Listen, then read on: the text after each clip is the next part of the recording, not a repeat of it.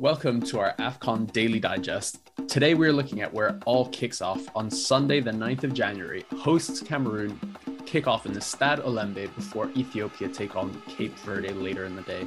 Will the Indomitable Lions lift the trophy on home soil? Can the Stallions do one better than they did in 2013? Will the sleeping giants of Ethiopia finally wake up? And will the Cape Verde national side continue their remarkable revolution over the last decade? To find out, stay with us at OTW underscore podcast on Twitter and Instagram and on the whistle on Facebook, YouTube, and wherever you get your podcast as we cover all aspects of the tournament. First up, though, I caught up with On the Whistle's man on the ground and Cameroonian football guru, Francis Nkwain. Well, I think uh, it's safe to say um, African fever is finally hit. Um, it's taken maybe the arrivals of a good number of teams on a daily basis now. We're hearing X team landed in Douala, X teams landed in and people are beginning to accept that uh, the tournament will finally take place. We've had a lot of, I think people had just guarded themselves against uh, disappointment because of the precedent. Um, so a lot of people weren't too sure if it would actually take place. So, but now seeing teams arriving and seeing buses uh, with team names bla- emblazoned on them driving across the city, uh, people are beginning to uh, catch that little party vibe. And um, yeah, it's nice. You're seeing jerseys all over the place now and flags, and it feels like um, something's about to get started. So yeah, I mean, so so excited for everything to to kick off. I just wanted to kind of cast our eyes back, kind of over the last few years for Cameroon. You know, it's, it's been a bit of a kind of roller coaster a few kind of years. You know, you've you've had a bit of infighting in Cameroon. Some players, you know, like Joel Matip, have re- refused to to play for the team. But then you also had that sensational win in 2017, of course. You know, kind of going all the way and winning the Afcon where where do you see the squad right now in terms of kind of how is there much harmony or is the, do you have a sense that the team is together and united um, for this tournament well again i think um, the cameroon team is not too dissimilar in terms of the european teams to the german team we are very um, tournament dependent dependable uh, nation so it's kind of like you want to see the first three games to really know if uh, a group is up for it or not.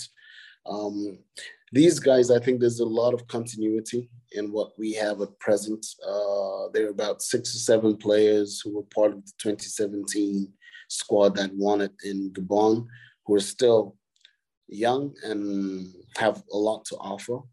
We have less stories about infighting, or, or disputes, a lot of those things were rooted in organization, to be honest. And I think the organization around the national team is a lot better. Um, there's a lot more space given to, or a chord given to the voices of the players. And so the facilities they use, the way they travel, the way invitations are sent out, uh, even the way the team is turned over under the new coach, Conceição, he gives a lot of players the opportunity to play.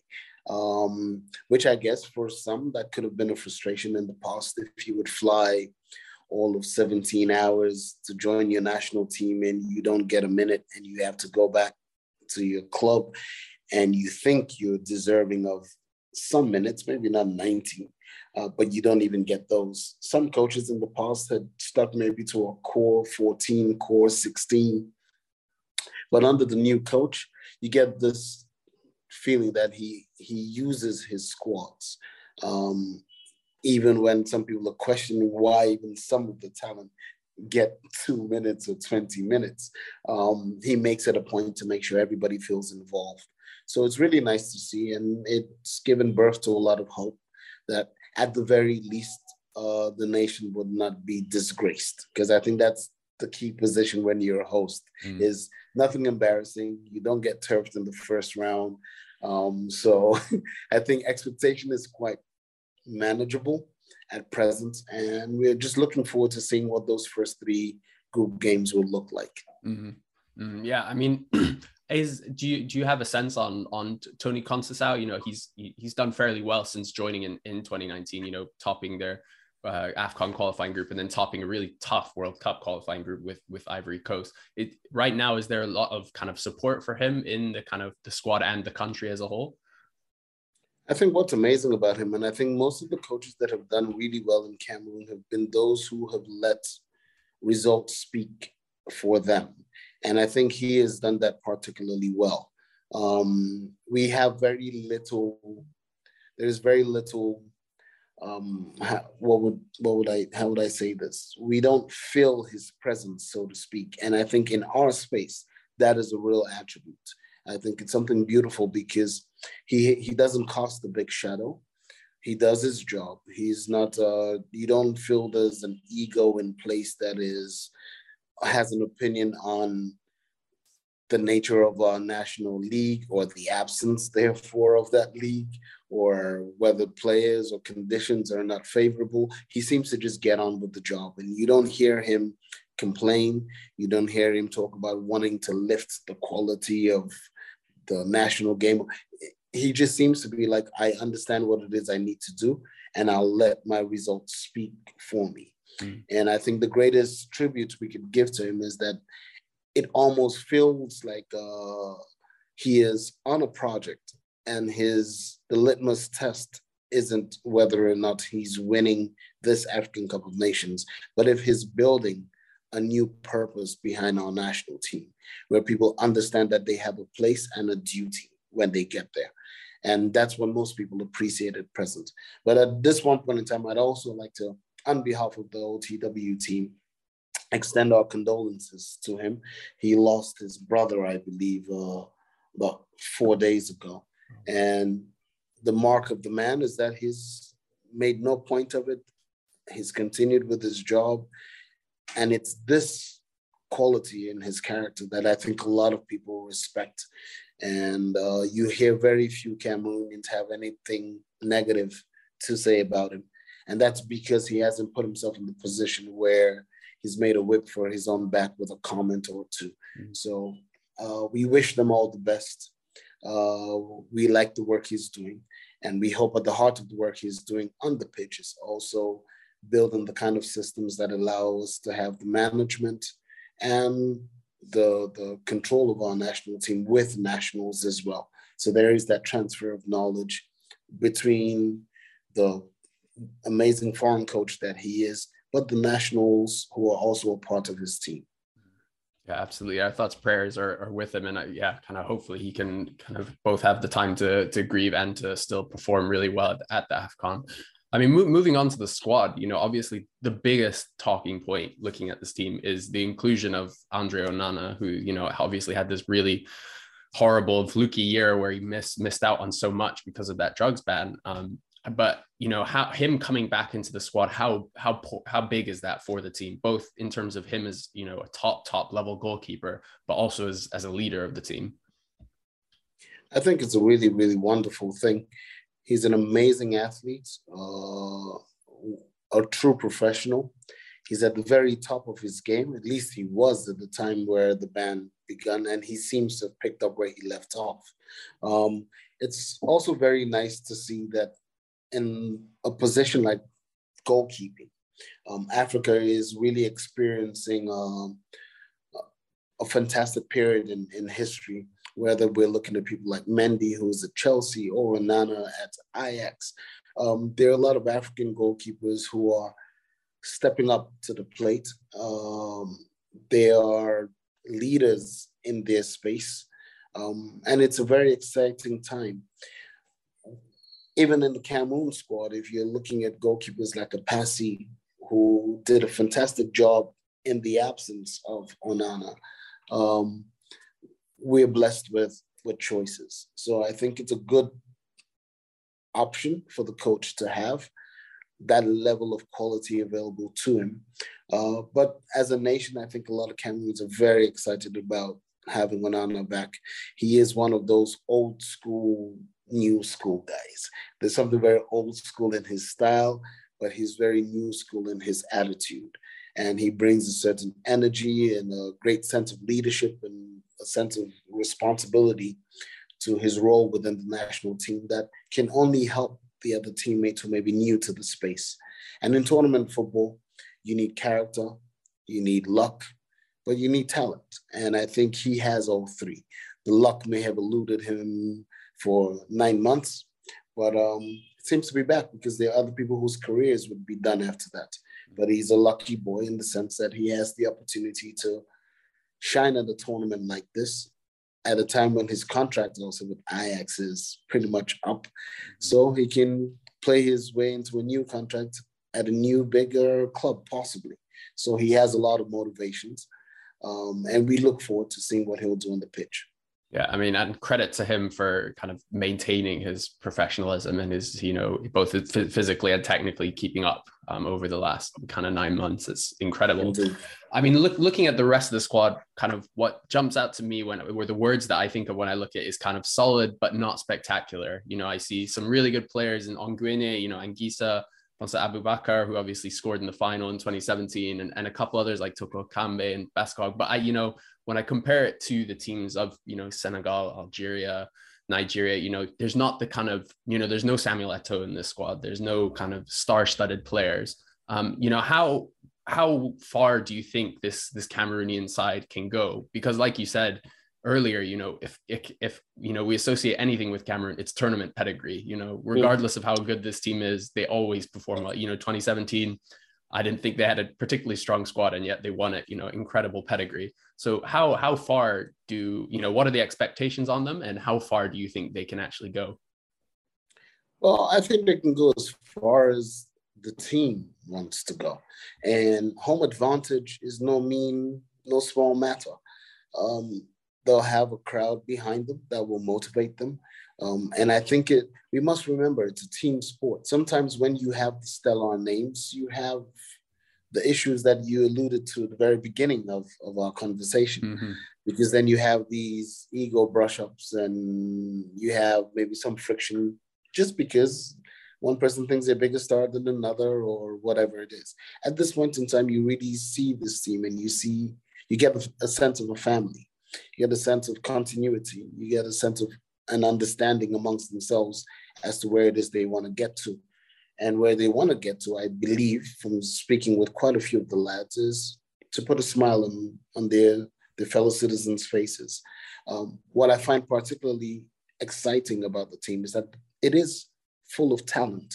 Um, they're all really accomplished footballers in professional terms. Mm-hmm. They are not stars in the sense that we don't have the big league players again Cameroon in same numbers. Yes, we have a Choupo-Moting who is at Bayern Munich. Uh, we have a Zambo Anguissa at Napoli. Mm-hmm. Um, Toko Ekambi, who I absolutely love, is doing phenomenal things, feet and head. um, he, he speaks well, he has a great understanding of the game, but he's applying himself at the highest levels um, in phenomenal fashion. But a lot of our talents are young men like Nouhou Tolo, uh, or even uh, the, the young right back Mbaizo Olivier, who are playing out in the MLS. Mm-hmm. Uh, these are new world leagues. Um, they're spaces that have that accommodate talent in the same way Europe used to in the 80s and the 90s. But the difference is with a very Eurocentric view we have of football at present, we tend to look just within that European space and we say we don't have the stars mm. because they're not in that Eurocentric space. But uh, a talent like Christian Bassogog mm. has, is still the player he was in 2017. As a matter of fact, he's a better player than he was in 2017. But we would interpret the level of play he has at present to be lesser simply because he's in China and we have an attitude that would disrespect that particular space. But the individual's talent hasn't evaporated. His sense of professionalism has only increased. His confidence in self and in his talent has also increased. And I think with a coach like this who hasn't stopped bringing in talent from across the globe, uh, Coach Conceição is also demonstrating the ability for a nation to have a truly global team. So the Lions now are almost what we would dare say global. You have enough of that Cameroonian essence in them, mm-hmm. but they are a true part and a true belonging of the world. And I think because they have this sense of togetherness, they have the potential to go as far as they choose to, and as far as their supporters also encourage them to get to. So, tournament football needs that little bit of luck. Uh, if they get the rub of the green and they they the sun's too hot, but you get that one 0 victory and you skip on to the next stages or to the next rounds. When you get to that knockout stage, then it's as good as whoever's in front of you. So people hope, but uh, there is a little sense of belief as well, because if you look at the results on the contest side, they have spoken for themselves. Not many defeats. They may not have as many victories, but they're a hard team to beat. And if they're also going to be playing at home, I want to believe they'd be even harder to beat. And that's what tournament football really is about. Francis has certainly got me believing in Cameroon more. But standing in their way is a Burkina Faso side who are looking to bounce back after they failed to qualify for the 2019 edition of the AFCON. Since then, though, they have gone undefeated in competitive competition, both in the qualifying for this tournament and in the World Cup qualifiers. I spoke to Abdul Karim Ouedraogo about this transformation. I think the team have improved because of uh, uh, new coming players because the team uh, was there since uh, even before 2013 because you remember in 2013 they, they reached the final of the AFCON mm-hmm. where they lost against Nigeria. But the team was there a long time and the players, some of them were like retiring and uh, it has taken time. I think one of the reasons that the Burkina has not been qualified for the, the AFCON in Egypt was the, the fact that uh, most of the players were going out of their, uh, and uh, they have, uh, uh, some are not competitive in, at their, on their, the, the, the different teams. Mm. And it has blocked a bit the progression of the stallion. And uh, since uh, we came now with a new generation of players, and uh, these new generation of players are playing at uh, somehow uh, high level in some teams in uh, in in Europe. You know the case of Bertrand Traore playing. he played with Chelsea. He went back to um, Ajax, and uh, he came back. Uh, uh, he went to France with Lyon uh, before going back to the Premier League with uh, Aston Villa. Uh, we have young players in some teams here in Africa. in in, in, the, in Egypt, we have some players like Dayo, who has a kind of experience in the team. Mm -hmm. We mm-hmm. have some players very young uh, coming uh, now like uh, players like Nasser Djiga, but unfortunately this one is not coming to the AFCON because he preferred to stay with the team rather than joining the, the, the Stallions. And this new generation of players have made it possible and they, they, they, they, are very progressive. Some players like uh, um, like uh, uh, uh, playing in a, in a, in a, in Germany. Mm-hmm. Uh, all these players are, are, are, a new generation of players and they are young.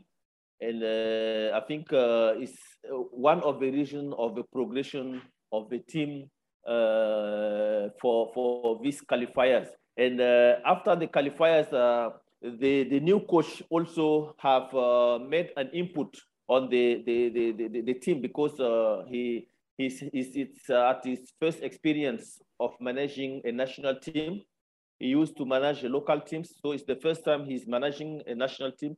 But he he, he, he need to to to give his uh, way of uh, uh, doing things, the, the management of the team, and they want to inculcate the, the, the fighting spirit mm. on the team and has given the space to young players uh, who has uh, taken the advantage and uh, they are improving now. That's why uh, for the qualifier of the, the, the, World Cup, they have been uh, uh, about to qualify and uh, the, the, the, the, the drawn two games with Algeria, which is uh, one of the best team now in, in, Africa. They played more than 30 match uh, city games uh, without uh, uh, being defeated. So I think it's a, a, a, kind of new generation of player coming to, to this AFCON for the Stallions. Mm, yeah, absolutely. That that must have been a big decision from from the coach Kamou Malo to, to you know to move on a lot of these old players because there was a lot of very experienced players in this team. You know Charles Kabore, you know Alain Traore, and Abdourazak Traore in particular. You know when he moved those guys on just in the last year. You know was that mm-hmm. was that a difficult decision? How you know how was it received when he did it? It was a very difficult decision for him. Uh, first of all, it's a, a national, a local uh, manager, mm-hmm. uh, because uh, if he's a foreigner, it's uh, easier for him to take these players out because uh, he has less pressure. But being a local manager, he have the pressure of the players, and because they have their fan clubs in the country, so it was very difficult for him to remove them. But fortunately for him, when he removed them, he have seen uh, an improvement in the, the, the, the, the, the way of playing. Uh, uh, not even uh, uh, uh, because they have individual qualities, but we have as a team, we, we are seeing something coming out on the, the, the, way he's playing. And, and I think it's easier for him to put pressure on the young player rather than uh, old players like Charles Kabores or, or, or Alain Traore who have, have long experience with the national team. And, uh, but it has been a, a strong decision, but uh, he achieved because uh, uh, some players like Charles Kabore were uh, having some challenges because when he left Russia, he was looking for a team, and uh, it has been difficult for him to find a team. And I think it's uh, contributed to uh, leave all these players out of, of the system. Mm-hmm. I, I mean, before we came on, you were you were talking to me a bit about kind of the impact of of the new FA, the new federation in charge of uh, of Burkina Faso.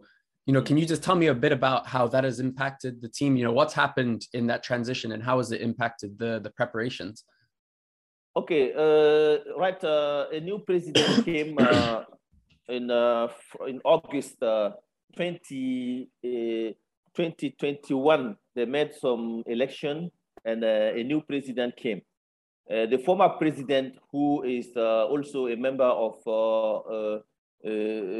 CAF, is the member of the executive committee of CAF. Is the member of Sita Sangare, mm-hmm. was the president and uh, uh, he was uh, about to succeed to himself when he was blocked by because it's a, a, a military by profession and has, he has not got the, the permission of the hierarchy of the army to apply for being the president of the, the Burkina Faso Association, Football Association.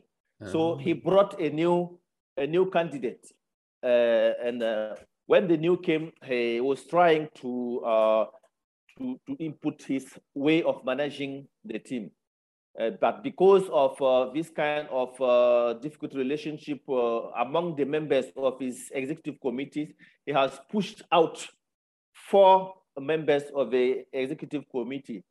Uh, and they protested and went to court the court has taken the decision uh, uh, in favor of those who have been uh, withdrawn uh, because the president have not respected uh, the rules in terms of because he has the power to nominate because there is changes in the way of electing the president of uh, the Burkina Football Association. In the past, they were electing a team composed by all executive members are elected by the, the General Assembly. But from uh, August uh, 2021, it's only the president uh, that is elected and is now appointing a team to be member of the executive committee. But mm-hmm. once you appoint the people, you have to register. And once these guys are registered, they are becoming like elected as you. And it's only the General Assembly who can dismiss them, not the president. So it's brought some challenges and all is um, this has impacted on the preparation at national level because people were in discussing the issue and uh, uh, but fortunately I think they, they came together uh, because uh, the minister in charge of sports and uh, the National Olympic Committee president came together and called them to make peace so that we have a, a, a good environment around the stallion uh, before they go to Cameroon. And I think this have uh, a bit impacted the preparation of the national team for, for the AFCON, but I think everything is okay now. Mm. that's that's good to hear that they've they've you know started to be able to resolve that. I mean, in terms of other you know influences in preparation, obviously COVID nineteen has you know impacted you know pretty much every team. You know how how has it impacted Burkina Faso in in their preparation for the game against Cameroon? Okay, uh, just uh, uh uh, two days ago, the team were in preparation in Abu Dhabi. Mm-hmm. Uh, they, they, they, have uh, uh some preparation and they, they even played some uh, friendly match uh, against, the first match was against Mauritania, where they drew nil. And mm-hmm. the, the last match was against Gabon, where they won 3 nil. And uh, uh, just before the team moves from Abu Dhabi to uh, uh Yaoundé, three players were tested positive to COVID-19. Uh, namely, is Issoufou Dayo and and Nikema, mm-hmm. who has been I've not been able to join the team at the, the first day they came to Cameroon. But uh, they have, uh, have been tested yesterday negative to COVID-19. Mm-hmm. And uh, yesterday evening, they, they took their flight to join the team uh, in, uh, in, in, in, in Yaoundé. this has been the impact of COVID on the team for this preparation stage. And I hope that they will take uh, uh, necessary uh, COVID protocols so that to avoid the team being impacted by the COVID-19. Mm. so that, so they, they those guys will now be available to play on Sunday.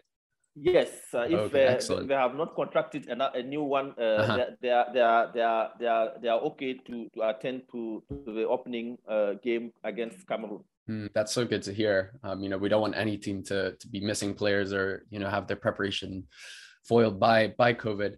I mean, finally, I just want to move on to onto the team itself. I mean, obviously, the big one, like you mentioned, is Bertrand Traore. You know, everyone knows who he is, a fantastic player. Um, mm-hmm. But but when I look at the team outside of him, obviously you're missing, you know, Lassina Traore through I think injury, which is a big yeah. loss. You know, the he play, you know, he's been so good for Ajax and Shakhtar in the last last year. You know, outside of Traore, who who is going to be scoring the goals for Burkina Faso? You know, I look, you know, the last 10 years you've had Aristide Bancé, who's been, you know, an icon for Burkina Faso, but I'm, I'm at the moment I'm I'm looking at the forward line and struggling to see where the goals are going to come from. Who who's going to step up um, in in this young team?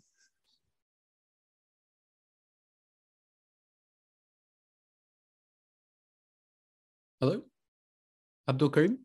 Yeah, the, the network is not. Uh, uh, oh, is is is failing a bit. That's okay. Um, yeah, I'm uh-huh. just I'm just asking who who is you know going to be stepping up to to fill that hole that that Aristide Bancé left when when he retired. Who's going to be the goal the goal scorer for for okay, Burkina we Faso? Have, we have uh, uh we have uh, some players like uh, uh, um, let me uh, tell you who is uh, we have uh, apart from uh, Lassina Traore, you have uh, over uh, uh, like Dango Ouattara. Mm-hmm. Dango Ouattara is a, a, young player playing in, in France, and uh, he's uh, progressive. For now, he's not titular on the team, but it will be maybe one of the revelation of this AFCON for Burkina Faso. Uh, for now, if you take uh, uh, in absence of uh, uh, Traore, you have uh, Sheikh Gibril Ouattara, who is a forwarder, is a, a, a, a central striker. Mm-hmm. You have Zakaria Sanogo. Zakaria Sanogo is a, a forward up and is playing also very well, playing in France. You have Abdul Faisal Tapsoba. This one is the one who scored against Algeria when they played they, they, they, they, played the, first game they, they played is the one who scored uh, for Burkina Faso. We also have uh, Mohamed Konate. Mohamed Konate has been uh, uh, uh also uh, one of the good when they were playing the the qualifier of the, the, the, World Cup. He scored and he has been part of the, the, the team. These are uh, essentially those who can play the key roles in, uh, in, in, the front. Uh, we have some old players like Cyril Barros uh, Bayala, uh, even if he's not uh, on, on top now because he's not progressive. the past games has not played all the matches, so mm -hmm. but he has a very good experience that he can, can contribute to the team. You also have Brema Asan Bande, uh, another striker uh, who uh, can contribute uh, to uh, positively uh, impact the, the, the, can score at any time in the team. But coming back to Bertrand Isidore Traore, we are fortunate that he's coming back from,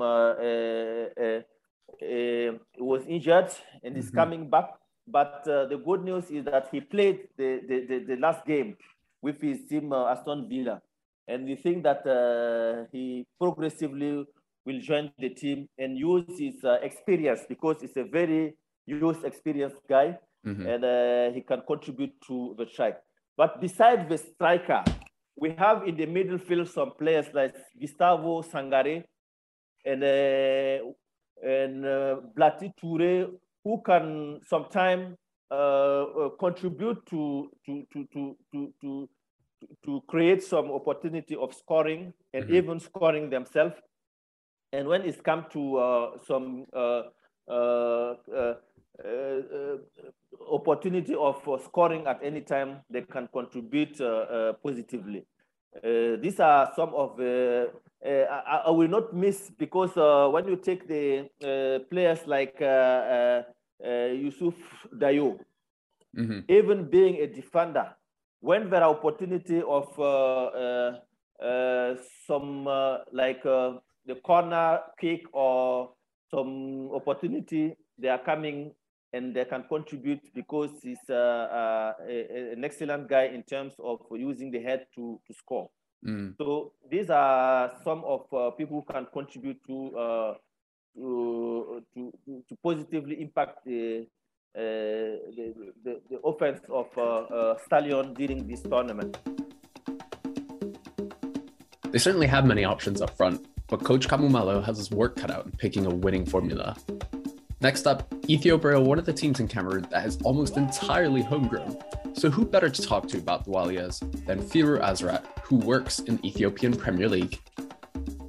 I've been returning to the Cup of Nations after eight years of absence. You know, in 2013, we, we, we returned back to the tournament after 31 years. And then there's been like eight years, and we were fearing that we are going to stay another, you know, decades in order to qualify for the AFCON. Uh, but thankfully, our national team has, you know, was in a bit of, you know, a very strong team in the qualifying nation. I mean, in the qualifying tournament.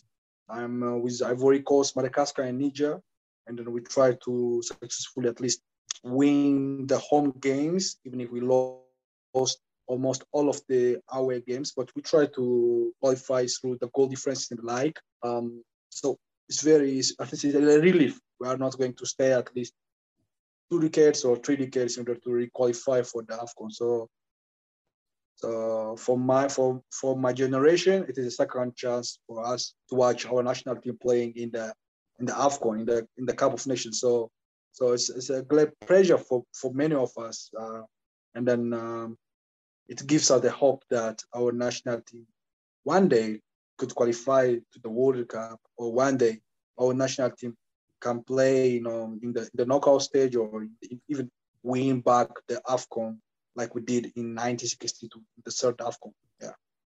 Mm-hmm. And and you know you you you work for the the the Ethiopian Premier League, and Ethiopia is one of the teams that has the most, you know, number of local based players. Only just like one or two playing their trade in in North Africa. How how important has the growth of the Ethiopian Premier League over the last year, couple of years, been in terms of developing the national squad? Because I, I, you know, I look at the squad as a very young squad. You know, one or two older players, but for the most part, a lot, yeah, a lot of young, hungry players coming from the Ethiopian Premier League.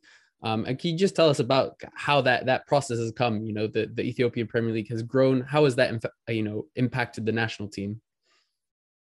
Well, almost, you know, our national team is almost, I can say, 99% is made of the is made up of the players from the domestic league. And then in the past two three years, our domestic league, the Ethiopian Premier League, you know, has started to get you know the attention in the clubs has started to be more of professional. In the last season, uh, the league have already start get the chance to be broadcast live in the sub-Saharan Africa through a lucrative deal that with the league signed with the Super Sport. Um, so this gives at least a chance to be for the players to be seen. I mean, it, it gives it's showcasing the talent back home, and then these good talents have get the chance to play, you know, in the national team. And then if they perform good, in addition to their performance in the domestic league, they could get the chance to play the trade abroad in Afri- African um, African leagues, even you know, beyond in Europe and in, in, in the Northern America. So our league, you know, has started to be, you know, I can say it is stimulated, especially with the lucrative deal we signed with the with the broadcasting uh, giants in South Africa. Uh, things has started to, you know, get up and then people have started to demand a more playable pitch. You know, people have started to demand, you know, a very well organized club structure because this all comes uh, due to that that deal. So so we hope that in the coming in the coming two three years our league will get at least to the level you know in the, the mid, level of you know good African leagues and then we hope so that um, our clubs will get the chance to be a competent in the African clubs championships. So this by you know the cumulative effect will definitely be seen in the national team. At least players will get the chance to play abroad, and then players will get the chance I mean, to be scouted, and then even also people will do watch the Ethiopian clubs, and then you know the league will get you know fans beyond you know the borders the ethiopian borders you know, in, in neighboring countries and like like we do watch the psl and then also the tanzanian league in recent years so things are going up and then you can see you know the implications of nationality that motivation that stimulation that spirit is you know has been transferred to the nationality that's the mm. reason why i say that we are we are now you know we are, as I said, we are sleeping giants. Uh, now some, something has, you know, we are being awake, you know, and we are on the right track. I can say the Ethiopian football is on the right track and it will definitely flourish in the coming years. Mm, that's that's really exciting to hear, and that and exciting to hear that they're they're on the way up. In terms of the national team, can, can you just tell us a bit about the kind of the style of play? You know, what what kind of football does does the national team like to play? And you know, I noticed in qualifying, yeah, you you said you know you played six games, won three at home, lost three away. You know, it was good home form, but you know, a couple of those those home wins, you know, you beat uh, both Malawi and Madagascar 4 0. So kind of what kind of football is is Ethiopia playing to kind of be scoring these these amount of goals? Um, we Ethiopians do love to play the short ball. I mean, the short passes. We do love watch. Can say the tiki taka inspired football. Mm-hmm. Um, it's like it's like a culture, you know. You can, can trace back back to the 80s, 70s, and the like. You know, we do love to play, and even the spectators, the fans do like to watch that play of style, um, the style of play, and then also um, if you can come and watch the Ethiopian Premier League, you can you can you can you can feel it that players, coaches, you know, even clubs wants to choose to play, you know, the short passes, you know, they prefer to play the ball in the midfield. They prefer to build the ball from the back and then go back again to the front and the like. So that that you can you can watch that in the national team. You know, the, the mirror effect. You know, of that that play of style. We do love to play the short passes, um, actually, you know, most of the Ethiopians are not, you know, most of us are not, you know, that much. The players are not much physically built like the Western African and the like. So mm. this is that being physically dominant, dominated by other nations. So in order to play the ball, in order to you know possess the ball, choose to play the short passes. You know, the one you know they don't they don't they don't they choose to hold the ball and then to to to to to, pass to your friends to build from the back end and like that's the play of. But when it comes to success, we are not that much good when it comes to you know entering to the final third of the game. And then we are also have a big you know setback in the goalkeeping section. We do love to play the ball. We have the motive to play the ball in the national team, whether you say in the club football, but we are not that much lethal in attacker, I mean, in the attacking third. We are not that much very, you know, cautious when it comes to you know the defending and I mean the, defend department, the, goalkeeping one. So so if you watch the World Cup qualifiers, you know most of the goals you know that we concede were scored due to the blunders made by the goalkeepers, you know the errors made by the defenders. Even if they choose the players choose to play the ball from the back, the build the you know they want to you know to to make I can say it's like a tiki taka. They want to play the tiki taka and they want to uh, enter the final set, but most of the time we are not successful with that, and we lose the ball, you know, when by the in the opponents, you know, or in the danger zones, and then you know, we just, you know, the team get, you know, easily concede goals from the due to these blunders, you know, from the mistakes that are made by the department and by these players. So mm-hmm. I can say like this. So we are going to show that I, I, tell you, you know, you can enjoy, you know, most of the if you are a neutral fan, you will definitely enjoy the Ethiopian play style. I mean, style of play because you know they want to to we are, we are as much tiny. You know, we are not that much. You know, we don't have the physique, the build, but we, you can see you know the motive. You know, the motive to play the ball, the motive to say the artistic. You know, uh, nature of the ball and the like. So a little bit of enjoyable football, but I can say it's a risky one for us, especially. Mm. But we don't have options because most of the our opponents are, you know, are from the West Africa uh, with good, you know, physical, I mean, dominance and the like. So that's it. Yeah, yeah.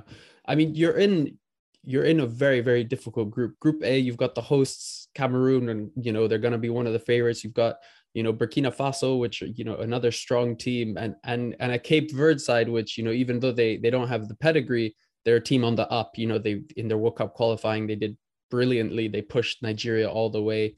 Um, for for you and for you know Ethiopians back home, what will be a successful tournament? You know, what is the goal? What is what what what do you hope to get out of the tournament? Well, you know, we don't expect our nationality to be in the knockout or to win the the, the trophy. Mm-hmm. You know, most of us back in Ethiopia, we don't want to lose. You know, with the biggest goal margins. I tell you, that's the truth. You know, most of us do not want that, and we do believe that our nationality will not concede that because we do believe, you know, our national team now is now, you know, it's surging up, you know, uh, based on the level of com- competence with the other national team. So for most of us, we do expect, you know, for our for our national team, you know, to display a good football, you know, to entertain us, to show our style of play, you know, or you know, we, we want to display which is a little bit of different when you compare from East African nations or other African nations, which used to play the ball here and there. So most of us do want that that one, you know, that we, we, we want the national team uh, to show that style and then also we really want them not to concede a lot of goals. Mm-hmm. But you know, even for the national team coach, even for the players, we do expect most of the players to get the chance to play abroad through this AFCON because we do believe that um, this AFCON will showcase, you know, the talents because um, Ethiopian league, Ethiopian players are undermined by the scouts, by the clubs because there were, you know, there was exposure, the level of exposure was limited until SuperSport, you know, starts to broadcast our local mm-hmm. league. So, so no one knows, you know, in previous years, no one knows about the Ethiopian players uh, because uh, unless they played in the AFCON and the like. So now things are being are getting changed and then now the new generation is taking over in the national team so we do expect them at least to get a chance to play abroad at least in the bigger leagues in africa or in, in the mid level i mean the mid-level leagues in europe and North America. Um, just to recall, you know, from the 2013 national team that played in South Africa after 31 years of you know absence in the AFCON, you know, almost around five or six players get the chance to play, you know, in abroad, especially mm. in the Egyptian league and then also some others um, in the Sudanese and in the Algerian, the North African leagues, and then also some one or two players in the southern, I mean, in PSL, in South Africa, uh, Premier Division. So, so, so we, we do believe that this this tournament will give us the chance and will give the chance for our players, you know, at least you know to continue the momentum because by this time we do have only two players from you know uh, two only two players who are playing the trade in abroad, one in Egypt, one in Algeria. So so we want that to be changed, like the like of Abubakar and then mm-hmm. also Emmanuel and the like good talents need to play abroad. And then this this AFCON, we do expect this AFCON to give them the chance to play, to showcase their talent. And, yeah. You know, try the best there in abroad. Yeah. Mm. And just, I mean, you you just briefly touched on them there. Could you just very briefly tell us just like one or two of the players that you know for people who aren't familiar with the Ethiopian national team, they need to keep an eye out for in this Afcon when they're watching? Well, you know, if you're in recent years, you know, the past six or six months or one year, if you go and check the Ethiopian football, you know, stories eh, and anywhere in the in the world in the, in the outlets, you may definitely you know come up with a name Abubakar Nasser. You know, this 21 year striker has scored 29 goals last season in Ethiopian Premier League in 23 in 23 league games, and then um, if you recall in his game versus Ghana in the World Cup qualifiers, and then also in his versus South Africa and Zimbabwe, you can see the talent that 21 year mm-hmm. you know striker is you know is a talent to be to be watched and, and to be followed. You know, so we do expect him. You know, he he's now in form. Um, in the last uh, now our league, the Ethiopian domestic league is in the eighth round. In the, we are on the match week eight. Uh, in the first three four weeks, he was not on form because there were lots of you know a lot of he he was playing for the U20 U23 national team in the CECAFA tournament. He was playing in the World Cup qualifiers, and then also he was in the CAF Confederation Cup with his club Ethiopian Coffee. Um, this all had you know he had a lot of burdens, and then it was that he was fatigued, and then he was even uh, was uh, he had been overbenched in some games and uh, was not on form. But now he's gaining his form. So, you know, this this talent should be, you know, should be, you know, should be scouted. I mean, one should should look for this talent. The other one is Amanuel Gebremichael, another um, winger. He's uh, 22 years old. He plays in uh, at St. George. Previously, he was a Premier League, like Abubakar with um, Abubakar won the league with the Ethiopian Coffee. I mean, uh, he was um, uh, Amani Doribika was with Mekelle Saba Ndorta. He was top scorer uh, two seasons ago with uh, Mekelle Saba Ndorta in Ethiopian domestic league. Now he's playing his trade in the oldest and the most successful club in Ethiopia as St. George. His talent also should be seen. And then if the uh, if if the, the if you if you give him the chance to I mean, to give me a chance to to say some about the defenders, um, we have good defenders, especially uh, wing backs. You know, I can say Menaf Awol should be also be seen. Uh, and then also in the attacking side, if the, he gets a chance to play, if he gets a chance to start, I can say Dawa Hotessa, another a 24 year old uh, youngster who is currently playing for Adama. Uh, he's also a, a, very good player. So I can say on average, the team is, you know, it's diff- very difficult difficult to single out one or two talents, but the team is good. Is you know on is, I can tell you the average age is around 26 years of age. I mean 26 26 years the average age of the team, and then also uh, only three players from the last AFCON. I mean, for the, the one they played in 2030, only three players are in this national team.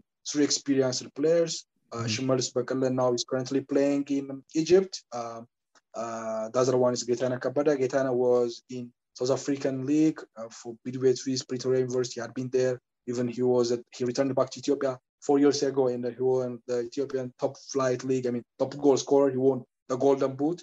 So th- these two are the, the most experienced players, but the other one are, you know, the other ones are the top players in the league, you know, the younger stars, I can say, you know, 25, 26, 27 years of age. You know, most of them are on that range. Uh, and then the average uh, age of is around 26 years of age. So, mm-hmm. so we do expect, you know, uh, an average team uh, and then top talents like Abu Bakr will definitely impress Abu Bakr Nasser is certainly one to watch up front for the Walias. Our final team in Group A is Cape Verde, one of the smallest nations to enter the tournament, but certainly not here to make up the numbers. Earlier, I caught up with centre back Roberto Lopes, who had to explain to me why a starting centre back for the Cape Verde had an Irish accent. Yeah, so uh, I was born in Ireland and I've lived here uh, all my life. Mm. my mother is Irish and she's the same. She's lived here all her life. But my father is from Cape Verde. He comes from the island of uh, São Nicolau. And uh, he came to Ireland when he was in his 30s, oh, sorry, in his late 20s, 30s. And uh, he met my mother and obviously started a family. And uh, that's where my uh, Cape Verdean background comes from. And that's why I'm eligible to play for the Cape Verdean national team. Mm, that's that's class, and I, I mean I'm having a look at at the guys play for for the side. You know they're coming from you know all over folks playing on the African continent, all across Europe, quite a few in Portugal. Is that a, a kind of a thing, an actual strategy of the Cape Verdean team, bringing in kind of people from the diaspora? I know a lot of uh, countries in Africa really rely on their diaspora, um, or is are you more just an outlier and uh, you know just just just playing as yourself? Yeah, I, I don't know if, it, if it's a particular strategy. I think um, a lot of people seem to emigrate from Cape Verde. That's what seems to be the norm in search of, of work, and they, set up families and across Europe, as you say, across parts of Africa as well. Like, um, and yeah, it's just it's, it's about getting the best players into the team. And to be fair to the, to the coaching staff and and the, the federation, they look far and abroad, and it doesn't matter where you're playing. If you're good enough, they'll they'll bring you into the, the squad and you'll get the opportunity to play. Mm, that, that's class. I mean, I'm looking at, at, at the Cape Verde kind of performances over the last year, and for such a small nation, kind of performance a to qualify for the AFCON and, and kind of quite a tricky group and push Cameroon really, really close to win the group. And then as well as you had this World Cup campaign that we just finished this year, where you were so close to knocking out Nigeria, obviously like the you know as big as it gets in in Africa. Um, how what has made you guys so successful despite being such such a small team coming from such a small kind of archipelago? Yeah, we're a really close knit team, I suppose you could say. Like, and uh, everyone is really really close friends. And when you're in the group, like you you feel about 10 feet tall because everyone wants you to succeed and do well. And we have a shared dream, which is to sort of put Cape Verde on, on the map. And um, yeah, like it's just when like there's lots of passion in the group. We get that from the coach, from the federation, and it just trickles all all the way down through the team. And I think every time we step onto the pitch, we want to give our best for Cape Verde. Mm, yeah, brilliant. And and we're before we came on, you were you were telling me about how how you know brilliant the people of Cape Verde have been, um, particularly in those home games. Can you just tell us what has that been like actually going there, playing on the islands, and kind of representing the country? How has that been? Yeah, it's it's been absolutely incredible experience. To say, um, I've been to Cape Verde uh, maybe twice before I was actually involved in the in the football team, and that was a long time ago. And I've only ever been to where my father's from, São Nicolau. So we the, the games are sort of spread between two islands uh, at the moment, Santiago and São Vicente, and the World Cup qualifiers were, were played in São Vicente. And as soon as we got off the plane, we were we were welcomed by uh, supporters um, with dancing and, and, playing music, and they followed us all the way to the hotel. And then at the games, that just just seems to be a great buzz in the, in the city, like, and they come out on their drones to watch training um, and what and what at the games itself. And I think we, we beat Liberia in a it was a fourth game in the World Cup qualifiers, and uh, it felt like we won the World Cup. And the celebrations went all over the road. They followed us back to the hotel, and it was just an incredible feeling. And it, it kind of lifts you uh, in a way when you're representing Cape Verde because you know the, the people people there get so much joy, and they just really want to see the, the team do well. And with that backing, it really does motivate the players. Mm, yeah, I mean that that sounds absolutely incredible, and and for such a small such a small country and such a passionate footballing country, what what do you think it means to the people of Cape Verde and yourself to kind of be coming to the AFCON? I mean, it's only the third time you guys have made it. So what, what does that mean to the country? I think it, it promotes like really good hope that like anything is possible and you can really be successful if you work hard. I think uh, a lot of people in Cape Verde maybe look at the team um, and think that Jesus, we're well able to compete with the with the rest of the world, um, not just in football but in, in any in any walk of life. Like um, it probably gives people the confidence to say like, you know what, like I'm just just from because I'm from a small country, it doesn't mean I'm I'm well able to go out there and compete with with any country, regardless of what your profession is like. So um, in that way, I think it, it really does um, motivate the, the, the people in the country. Hmm. hmm. And and kind of for you coming over and playing with the side, how how do you find the kind of actual culture of the team itself, particularly compared to you know you play for Shamrock Rovers, incredibly successful side in Ireland. So how how do you feel like the footballing cultures between the two kind of compare, and how have you found kind of joining the dressing room in the last kind of couple of years? Yeah, I, I suppose it, it's it's uh, it's a bit different, um, and the main the main uh, difference is probably the conditions. Uh, I suppose uh, in Ireland we're sort of used to the the rain and the wind and the cold, and then you're mm. going across to, to Cape Verde and it, it's 30 degrees nearly all year round with the sun scorching. Um, ter- so obviously your, your training sort of adapts to that. Like, um, but to be fair, there's, there's a really uh, high standard of quality in, in the team. Like, so um, every day in training is intense. It's hard, and, and you know you're up against it. Uh, the culture is fantastic. I say that we have, like I said before, we have a great group of lads, and everyone is made feel welcome. It doesn't matter if you speak a little bit of the language or you speak speak it fluent. Everyone is involved. Everyone's up dancing. There's there's music constantly, and then just it's a really good vibe and really good fun going to training. It really makes you. Mm. And they, some of our trips to the training ground has been one of the best experiences, you know, because everyone's just involved. Everyone's up. They're talking. They're singing. They're, they're dancing, and it's just a real a real camaraderie being uh, being formed. Yeah, that that sounds amazing. Can, can you give us like a, a, snapshot of a story or something of, of something that's happened whilst you guys are kind of in, in this squad to give people a bit of an imagination, or is that kind of closed closed doors for us? not that no, not that it's closed doors, but like that you, you every off occasion, like say after training or, or after games, like the music would be on and someone would go dancing, and then out of nowhere, like maybe someone you wouldn't expect, like a coach or a, a younger player, will jump up and just start dancing, and then everyone mm. just gets involved because it's like it's an incredible that yeah. someone who was maybe a bit shy to get involved, they're just made feel like an absolute superstar. Then after that, oh, amazing. Um, yeah, so I mean, looking looking at the team and, and the squad, obviously you guys are going to come kind of as one of the more uh, kind of not entirely unknown, but smaller country, you know. And people think, particularly our listeners, viewers, everyone knows your Nigeria's, your Algeria's, your Egypt, these big teams. Kind of, what is the this you know on on the pitch? What is the kind of style of play? How do you guys look to kind of model yourselves uh, where when you play? What's the philosophy like? Yeah, obviously, well, we've got some really good attacking players in the team, and I think um, I'm like that's what we try and uh, deal with in the matches is try and get our attacking players uh, on the ball, and we know they create problems. Like um, obviously, I think the way the, the, the, football game has gone in general, you need to be able to to keep the ball, especially in, in hot conditions. So we try to to, to maintain possession and, and, work it and try and get to our attacking players in really good uh, attacking positions where they have the opportunity to run at people and and beat people and get crossed into the box. Like Mm. Yeah, and are there are there any players that you'd be telling people who are watching, you know, keep an eye out for this guy? He's an absolute baller. Or, you know, players you, yeah. you think are aside from yourself, of course. no, there's definitely there's definitely a couple. Like I think uh, the one that stands out is Ryan Mendes. He's been a he's been a massive player for Cape Verde. I remember him.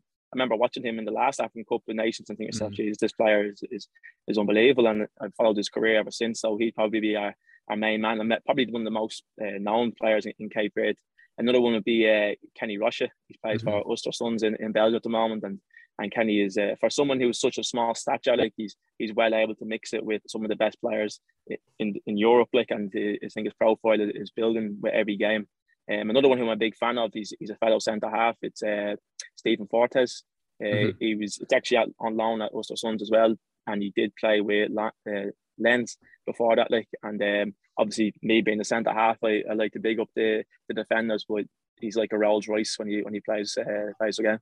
Amazing. That's that's good to good to know. For for you looking forward at the AFCON, is there a like I think, you know, obviously COVID has been a big thing, you know, the last couple years. Um, you know, I'm I think I saw that you weren't able to even link up with the squad once or twice because of it. Are are you worried about the AFCON in terms of you know what might happen with covid or as a player are you uh, kind of maybe a bit worried about the impact it might have on you kind of getting about logistically or anything or is it for you guys is it just like now nah, we're here to play kind of we really want to just focus on on the football um, I suppose yeah, no, like it, it's it's it's it's here, like so. I suppose it does play a, a prevalent role in a uh, in the tournament going ahead. Like obviously for a, such a prestigious tournament as the Afcon, you want the fans to be there. I think first and foremost, you want to have a big atmosphere, and the fact that we have Cameroon, who are the hosts in our group, like you know, you're mm. going to have everyone coming out to, to support them. So it'll be a great feeling to have a packed out stadium in a in a huge tournament. So um, hopefully um, the fans are allowed. There's not too much restrictions put in place in terms of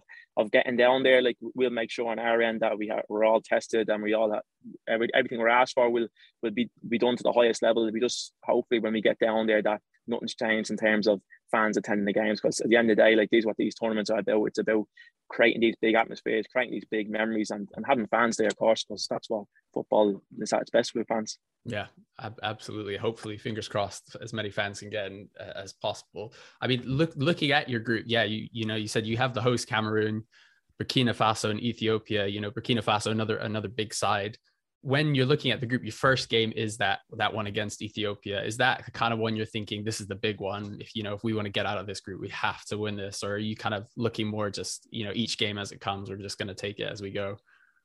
Yeah, I think obviously we're still a, a bit away. Like we haven't looked at the any of the games in, in great detail, but I think every game is going to be a massive game because uh, and that's no, it's an old cliche, but like you, you, don't get you don't get to these tournaments without being really really good. Like so, obviously it's the first game uh, in the group against Ethiopia, so it's one we really want to win just to get a good start in the group. To say get three points uh, on the board as early as possible, and then obviously that'll settle the nerves hopefully, and we can go on and, and kick on into the next two games. Like, but um, no, we're not taking anyone anyone lightly in the tournament or in our group. Mm. Uh, yeah, that's good. That, that's good to hear. Yeah, it's standard. I think is going to be really high for, for you personally going into this tournament, either in your group or kind of beyond that, are there any kind of players that you're you're looking at or teams that you're like, I really fancy myself going up against, you know, Mohamed Salah or whoever it is? Um, are there are there any players you kind of you know you you've dreamed of playing against or you really want to have a go at as as a centre back?